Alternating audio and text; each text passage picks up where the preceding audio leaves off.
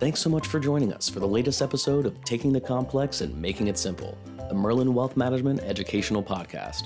Join us as Michael Merlin, founder of Merlin Wealth Management, and various friends and experts break down complicated financial topics to make them easy to understand.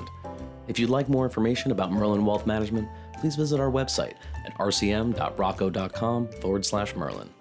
And with that, here's founder of Merlin Wealth Management and private wealth advisor at Rockefeller Capital Management, Michael Merlin. Thanks, Tom. And hi, everybody, again. Thank you for joining us for our next episode of Taking the Complex and Making It Simple, the MWM podcast. And today's topic is Financial Planning 101. This may be geared a little bit more toward our next-gen clients because we're going to be talking about the basics of financial planning. We're going to spend time talking about the planning process and the various elements of planning, including investments, savings, budgeting, all of insurance, estates, all the different pieces. We'll hit them in a high level. And then obviously, as always, we are available for a deeper dive on a one-on-one basis whenever it's convenient for any of you. So I think we'll start off at the very basic level by defining what is financial planning. So financial planning can be executed by a whole host of people, and it's got broad definitions, but as far as we're concerned, the simple definition of financial planning is a process of taking a comprehensive look at your financial situation and building a specific plan to reach your goals. And in order to do that, obviously, a financial plan will have to touch multiple areas, including investing, taxes, savings, retirement, estate planning, insurance, and maybe a few other things. So the financial planning process is pretty standard, even though, like I said, plenty of people hold themselves out as financial planners, whether they're some CPA firms do financial planning, there are fee-only financial planners. We obviously incorporate financial planning into our services. But the financial planning process itself is pretty self-explanatory. And there are usually four parts. Part one is sitting down and talking through a client's situation, their goals, and their objectives for the future. Then once we have that information, getting that information is sometimes called discovery. So if you're looking at a financial planning toolkit, may say discovery. Discovery is just sitting down and talking about those things. The second step would be to develop models detailing the current situation. So basically providing a summary of all of the discovery data, and then with some projections of what steps will be necessary to reach the short-term, medium-term, and long-term financial goals. Then one would work together with the client, the advisor, and then also potentially the outside advisors like an estate planning attorney and a CPA to implement a plan that would, in theory, help you achieve those short, medium, and long-term financial goals. And then this is a key piece, the fourth piece, which is consistently monitoring that plan, so that when there's changes to the financial situation or changes to the market environment, the geopolitical environment, the tax law environment, making sure that we are massaging that plan on a regular basis. But the most important thing that I really want you to leave with today is the idea of having a plan, and that how crucial it is to have that plan and to stick to that plan, and always to have focus on the fact that it's the plan that is the most important aspect and the progress on the plan, and not necessarily the performance of your investments over a quarter, a week, a month, a year, even 2 years or 3 years. It's really more the assumptions and the returns required inside the plan to get you to your stated goals. So when we go through the financial planning process, there are a lot of things that have to happen. The most important thing to me is always that initial conversation and subsequent conversations about a client's objectives and their aspiration, their financial aspirations. I love hearing about all their aspirations, but in the case specifically of the financial plan, we want to understand the financial aspirations. Do you want to own a home in the short run? Do you need to buy a car in the short run? Are you between jobs and require cash flow from your investment, from your savings or from your investments? Or are you about to expand your family, have a child, start a new business, start a new career, go back to school? All of those are sort of short, medium-term objectives. The long-term objective of most people is pretty much the same, which is they would like to, at some point in their lives, work a little bit less so that they can enjoy life a little bit more. And therefore, they would love for their to have enough assets put away so that they don't have to work full time, or maybe even don't have to work at all, and can still have a life that's fulfilling and joyful, and they can not worry about the money piece. They can just worry about making memories and doing the things they want to do later in life. So those are the conversations we have. Those conversations can be an hour or two. They can go over, they can be hours and go over several days. But it is such a crucial part of the process in order for everybody to be on the same page, to really understand what the objectives are, right? It's just like building a house. If you don't spend a lot of time with the architect, making sure that the house is designed and the style is the way that you want it, then the blueprints aren't, if it's not the way you want it, then the blueprints are going to be bad. And then the ultimate implementation or the building part, the construction is going to not be what you want. So we spend a lot of time in those consultative meetings, making sure that everybody understands the goals. And then, you know, no different again than in the home building process.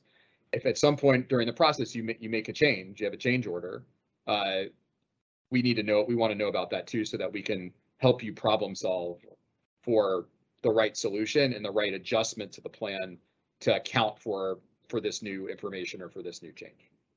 So conversation is huge.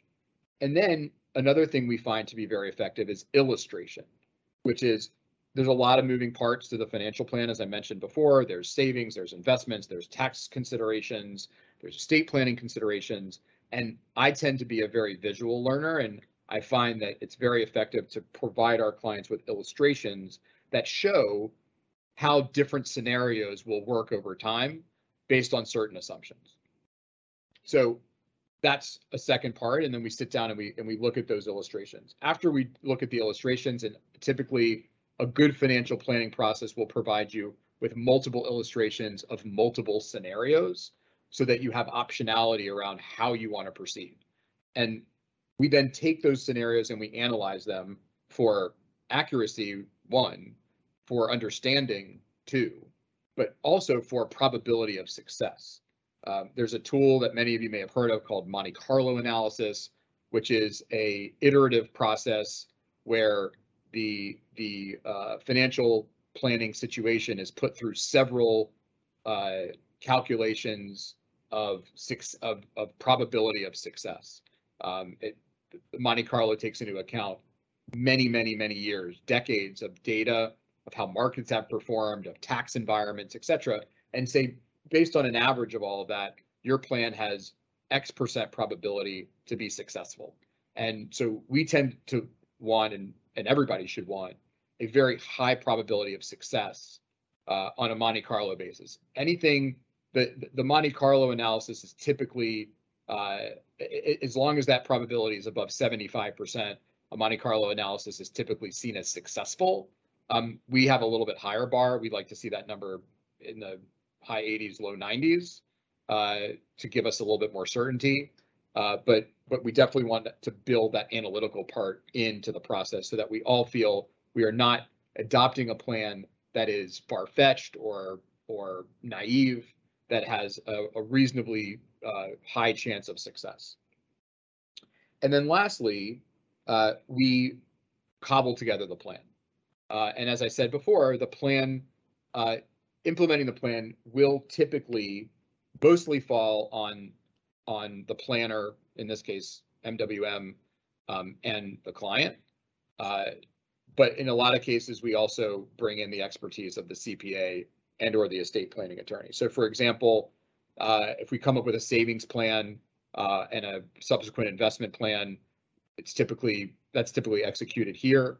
But if as part of those plans, there are some tax advantages. For example, if we start a super simplified 401k or a self-employed person's IRA for a client as a way to save money on a tax deferred basis, we need to let the CPA know so that they can account for that properly and know there may be some income that was prior ordinary income tax that may have some deduction or some favorable treatment to it.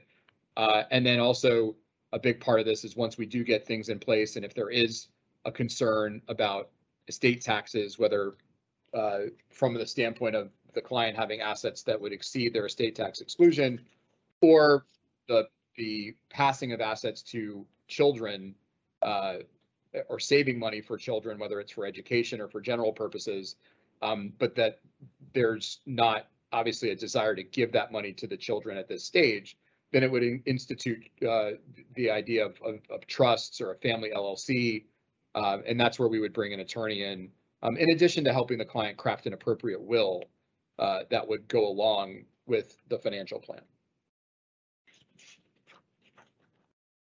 So let's talk about the components of the financial plan, because I think beyond this process and beyond kind of being handed something that shows the analysis of the numbers and how much you need to save to get to X amount by retirement or whatever the case, or to save for a house or a car, whatever the case may be, there's really 5 different aspects that we should make sure a comprehensive financial plan covers. The first is looking at your balance sheet. So what does that mean? Balance sheet includes your investments, both taxable and tax deferred. It includes private investment. So if you own your own company, or you own a piece of an outside company, or you own private real estate, that would be included in your balance sheet. Notes receivable. So anything, if you loan money to someone and they're paying you interest, those notes are obviously assets. Directly owned real estate, if you own a home, if you own multiple homes, if you own the building that your business is in, obviously that goes on the balance sheet. And then your tangible personal property goes on the balance sheet. And obviously any of that is couched by any debt that may be on or collateralized by any of those assets. So the first thing you want to do is analyze the balance sheet, look at it from a top-down basis, see what your net worth is today in order to have the starting point of where to go from there. But assets aren't the only part of the story. Obviously, the second part is cash flow. So number 2 is cash flow. And why cash flow is important is for 2 reasons. One, obviously, is to make sure that you have the cash flow to live in today's dollars the way you want to live. But the other reason that cash flow is important is because we're trying to find some excess cash flow that we can utilize to continue to build the financial plan, right? If the assets themselves or the plan itself is the car, the cash flow is the gas that goes in, or the oil that goes in to lubricate the engine, whichever analogy you prefer. But we need something to make that engine work and to keep that plan or keep those assets growing to get us to where we want to be. And obviously some of that will come from market returns, returns on your traditional assets, returns on any kind of private assets, returns on real estate. All of that will assist, but it's this habit of putting money away, of constantly saving, whether that's in a retirement plan, whether it's in a savings account, whether it's in an investment account, whether it's in 529s for children, that has to become habitual. And that cash flow can come from several places. Obviously, the primary place it comes from is from salary. So you have your salary, you pay your taxes, you pay your bills, and there's some excess. That's the most obvious place for it to come from. It can come from investment income. So if you're getting a significant amount of income from investments, dividends, interest from bonds, interest from notes, distributions from income producing real estate, all of that contributes to your cash flow. And therefore, you have the ability to reinvest some of that cash flow towards your savings goals and therefore towards your financial planning goals. The third piece of a comprehensive financial plan should look at the investments themselves. You obviously want to make sure, because as I mentioned before, a key component of the financial plan success will be the rate of return on the assets. And another key component, something that's really, really important, is whenever you run a financial plan, you want to make sure that the assumptions are conservative. So if we really want to push ourselves and save $25,000 a year, we should build a plan on the assumption that we only save 15. If we really, really like the investments we have and think we can get a 8 or 9% return, we should only run the plan with a 6% return. So we want to make sure that the assumptions we have for investment returns are reasonable and conservative, because we obviously would rather be pleasantly surprised than bitterly disappointed 5, 10, 15 years from now. And so we want to build the plan with realistic assumptions, making sure that the assets perform at or above what our assumptions are. And part of that will be the asset allocation of those assets, the diversification of those assets, the composition of those assets. Sometimes there's nothing we can do about parts of that. So it is common that we have clients who have concentrated stock positions because they maybe inherited a stock from a parent or a grandparent, or they have a concentrated stock position because they get paid a significant amount of their compensation from company stock, from the company that they work for. They have stock options that convert into restricted stock. In any and all those cases, there's really not much we can do in the short run to control the concentration itself.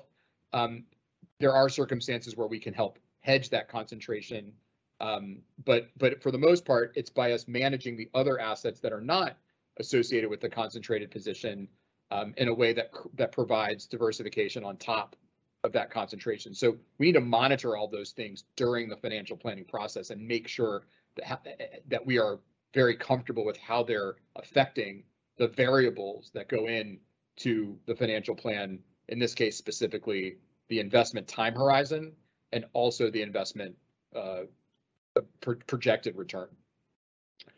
The fourth component of the financial plan would be the estate planning. So as I mentioned before, making sure that wills are updated and are in concert with the overall planning. If there are entities, trusts, family LLCs, anything along those lines, that they are incorporated into the investment plan properly.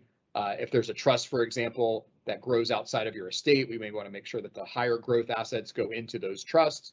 And if there's assets that are tax deferred, we may want to make sure that investments that might have a lot of just in time or current income or taxable income or short term capital gains go into tax deferred vehicles like retirement plans. And then if there's a family LLC that we're using, if there's illiquid assets like closely held business interests, they may want to go into a family LLC, where if we gift or sell those assets to trust for the next generation, we can get an illiquidity discount on those interests, and those interests can be still controlled by the owner, but the growth can be passed down free of estate tax to the next generations. And then another piece of estate planning is charitable planning. So regardless of your status, whether you're just starting out or you already have the building blocks of a seasoned financial plan, a lot of our clients are charitably inclined, and we can help. We want to solve in the financial plan for charitable giving as well. Kind of flows over into that cash flow piece as well, because you might want to use cash flow to fund some of your charitable contributions. We tend to advise clients to use assets to fund their charitable contributions, because it's a much more tax efficient way. It's a win-win-win, as I like to say, on the tax side, when you fund charitable contributions with appreciated stock or appreciated assets. But we want to make sure we build that in to the financial plan, and then also into the estate plan, because there are charitable vehicles, whether they're donor advised funds, foundations, charitable trusts, where making contributions to those gets you significant tax advantages, both from estate tax and from a current income tax perspective.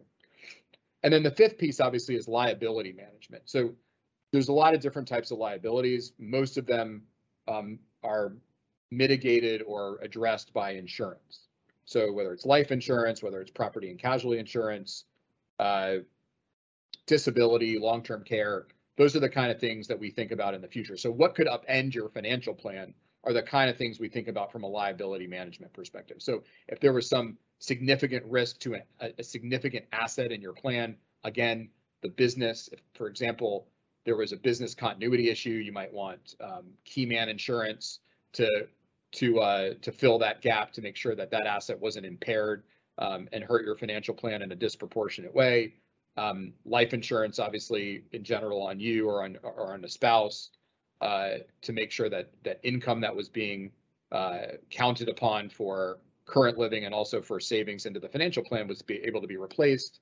And then obviously disability for the same reason, and then long-term care, so that the plan isn't upended at the end where we've done all the right things and we've planned for a successful retirement, and then all of a sudden there's an unforeseen health issue that starts to chew away at what was otherwise supposed to be the retirement income. So those are the 5 parts that of a comprehensive plan. I'm going to spend a few minutes talking about one part of the plan, which is really the budgeting, the beginning part, which is sort of the budgeting and cash flow piece. And I just want to key on 2 specific points. Number 1 is start early, and number 2 is don't be in a rush. So those things may sound like they conflict with each other, but I'll explain. So I'm going to start with the second one first, which is don't be in a rush. When we get clients, especially our younger next generation clients who want to start a financial plan, they want to start saving, they immediately want to start investing, right? Because investing's fun, investing's exciting. I think especially the way that we do it here at MWM, where you have tangible ownership in wonderful companies, and it's great to learn about those companies and feel pride in owning those companies and seeing them do well over long periods of time. But first things first, when it comes to financial planning and when it comes to budgeting, and that is everyone needs a rainy day fund, or like we like to call an emergency fund. And it's boring and it's not fun, but if you don't have the general consensus from financial planners and from the CFP community is that an emergency fund should contain enough liquid assets to cover 3 to 6 months of expenses. And so if you don't have that set aside, then while it's exciting to start with individual stocks or into the MWM equity strategies or into an S&P index fund, the first thing you should do is save monthly until you get that emergency fund built. So that's why I say don't rush. After that emergency fund's built, then obviously the fund can begin and we can head straight into a much more comprehensive investment plan, but that has to be first. And then the other thing is to start early. There's a great illustration that we ran that shows the impact of saving $5,000 a year starting at age 20 versus $5,000 a year starting at age 30. And if you assume a conservative 6% investment return, saving at 20 resulted in over $1,060,000 in accumulated savings to age 65 versus only $560,000 when starting at age 30. So a $500,000 difference by starting 10 years earlier. So you only saved from 20 to 30, $50,000. So $5,000 times 10, you only saved $50,000 more, but you ended up with $500,000 more in additional savings by 65 due to the properties of compounding interests. And so we talk about compounding all the time, but this is a great example to show how compounding really, really helps. And so the sooner you start, the better. So sooner we start, the better. And then we got to make sure we build that emergency fund first. As many of you have already listened to our earlier podcast, our first podcast with Amy Nadler talking about the key tenets of proper tax planning, and Abby Flaum, who was our second podcast, talking about the key tenets of proper estate planning. I'm not going to go through the elements of those 2 items as it relates to the financial plan. And those are really the other elements involved in the planning. So with that being said, I'm going to say that we welcome the opportunity to talk to anyone about starting a plan, about reviewing a plan they may have done many years ago that they think maybe is in need of updating based on new situations. And obviously from the standpoint of MWM clients, if we've already created a financial plan for you, and every single one of our clients has or should have a financial plan, we're going to start focusing a lot more on the plan itself and making sure that we are reviewing that plan and updating that plan at least on an annual basis to make sure that our focus is in the right place. It's very easy in this day and age to get overwhelmed and to get distracted by the noise in the world, and there's plenty of it today. And I just finished writing our first quarter client letter, talking about a lot of those things, whether it's interest rates and inflation or the war between Russia and Ukraine. There are a lot of things out there to distract us, and there's a lot of volatility and uncertainty in the markets. But especially at a time like now, I think it's important to focus on the things we can control.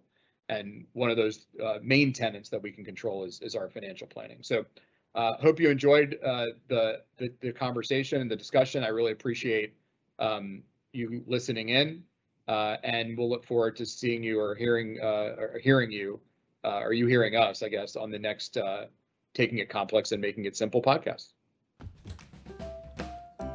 Thanks again for listening to this episode of Taking the Complex and Making It Simple, the Merlin Wealth Management Educational Podcast. For more information on Merlin Wealth Management, please visit our website at rcm.rocco.com/Merlin. Please stay tuned for an important legal disclaimer.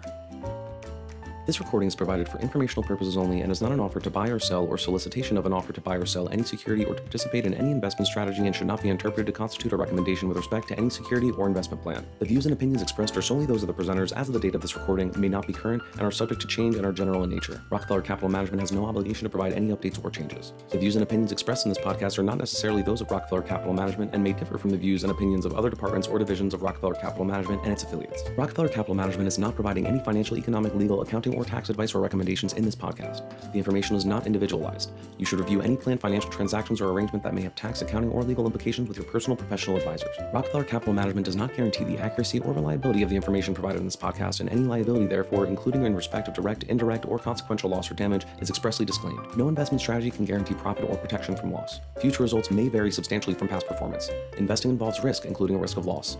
This recording may not be copied, reproduced, or distributed in whole or in part for any purpose without prior written consent. Rockefeller Capital Management is the marketing name of Rockefeller Capital Management LP and its affiliates.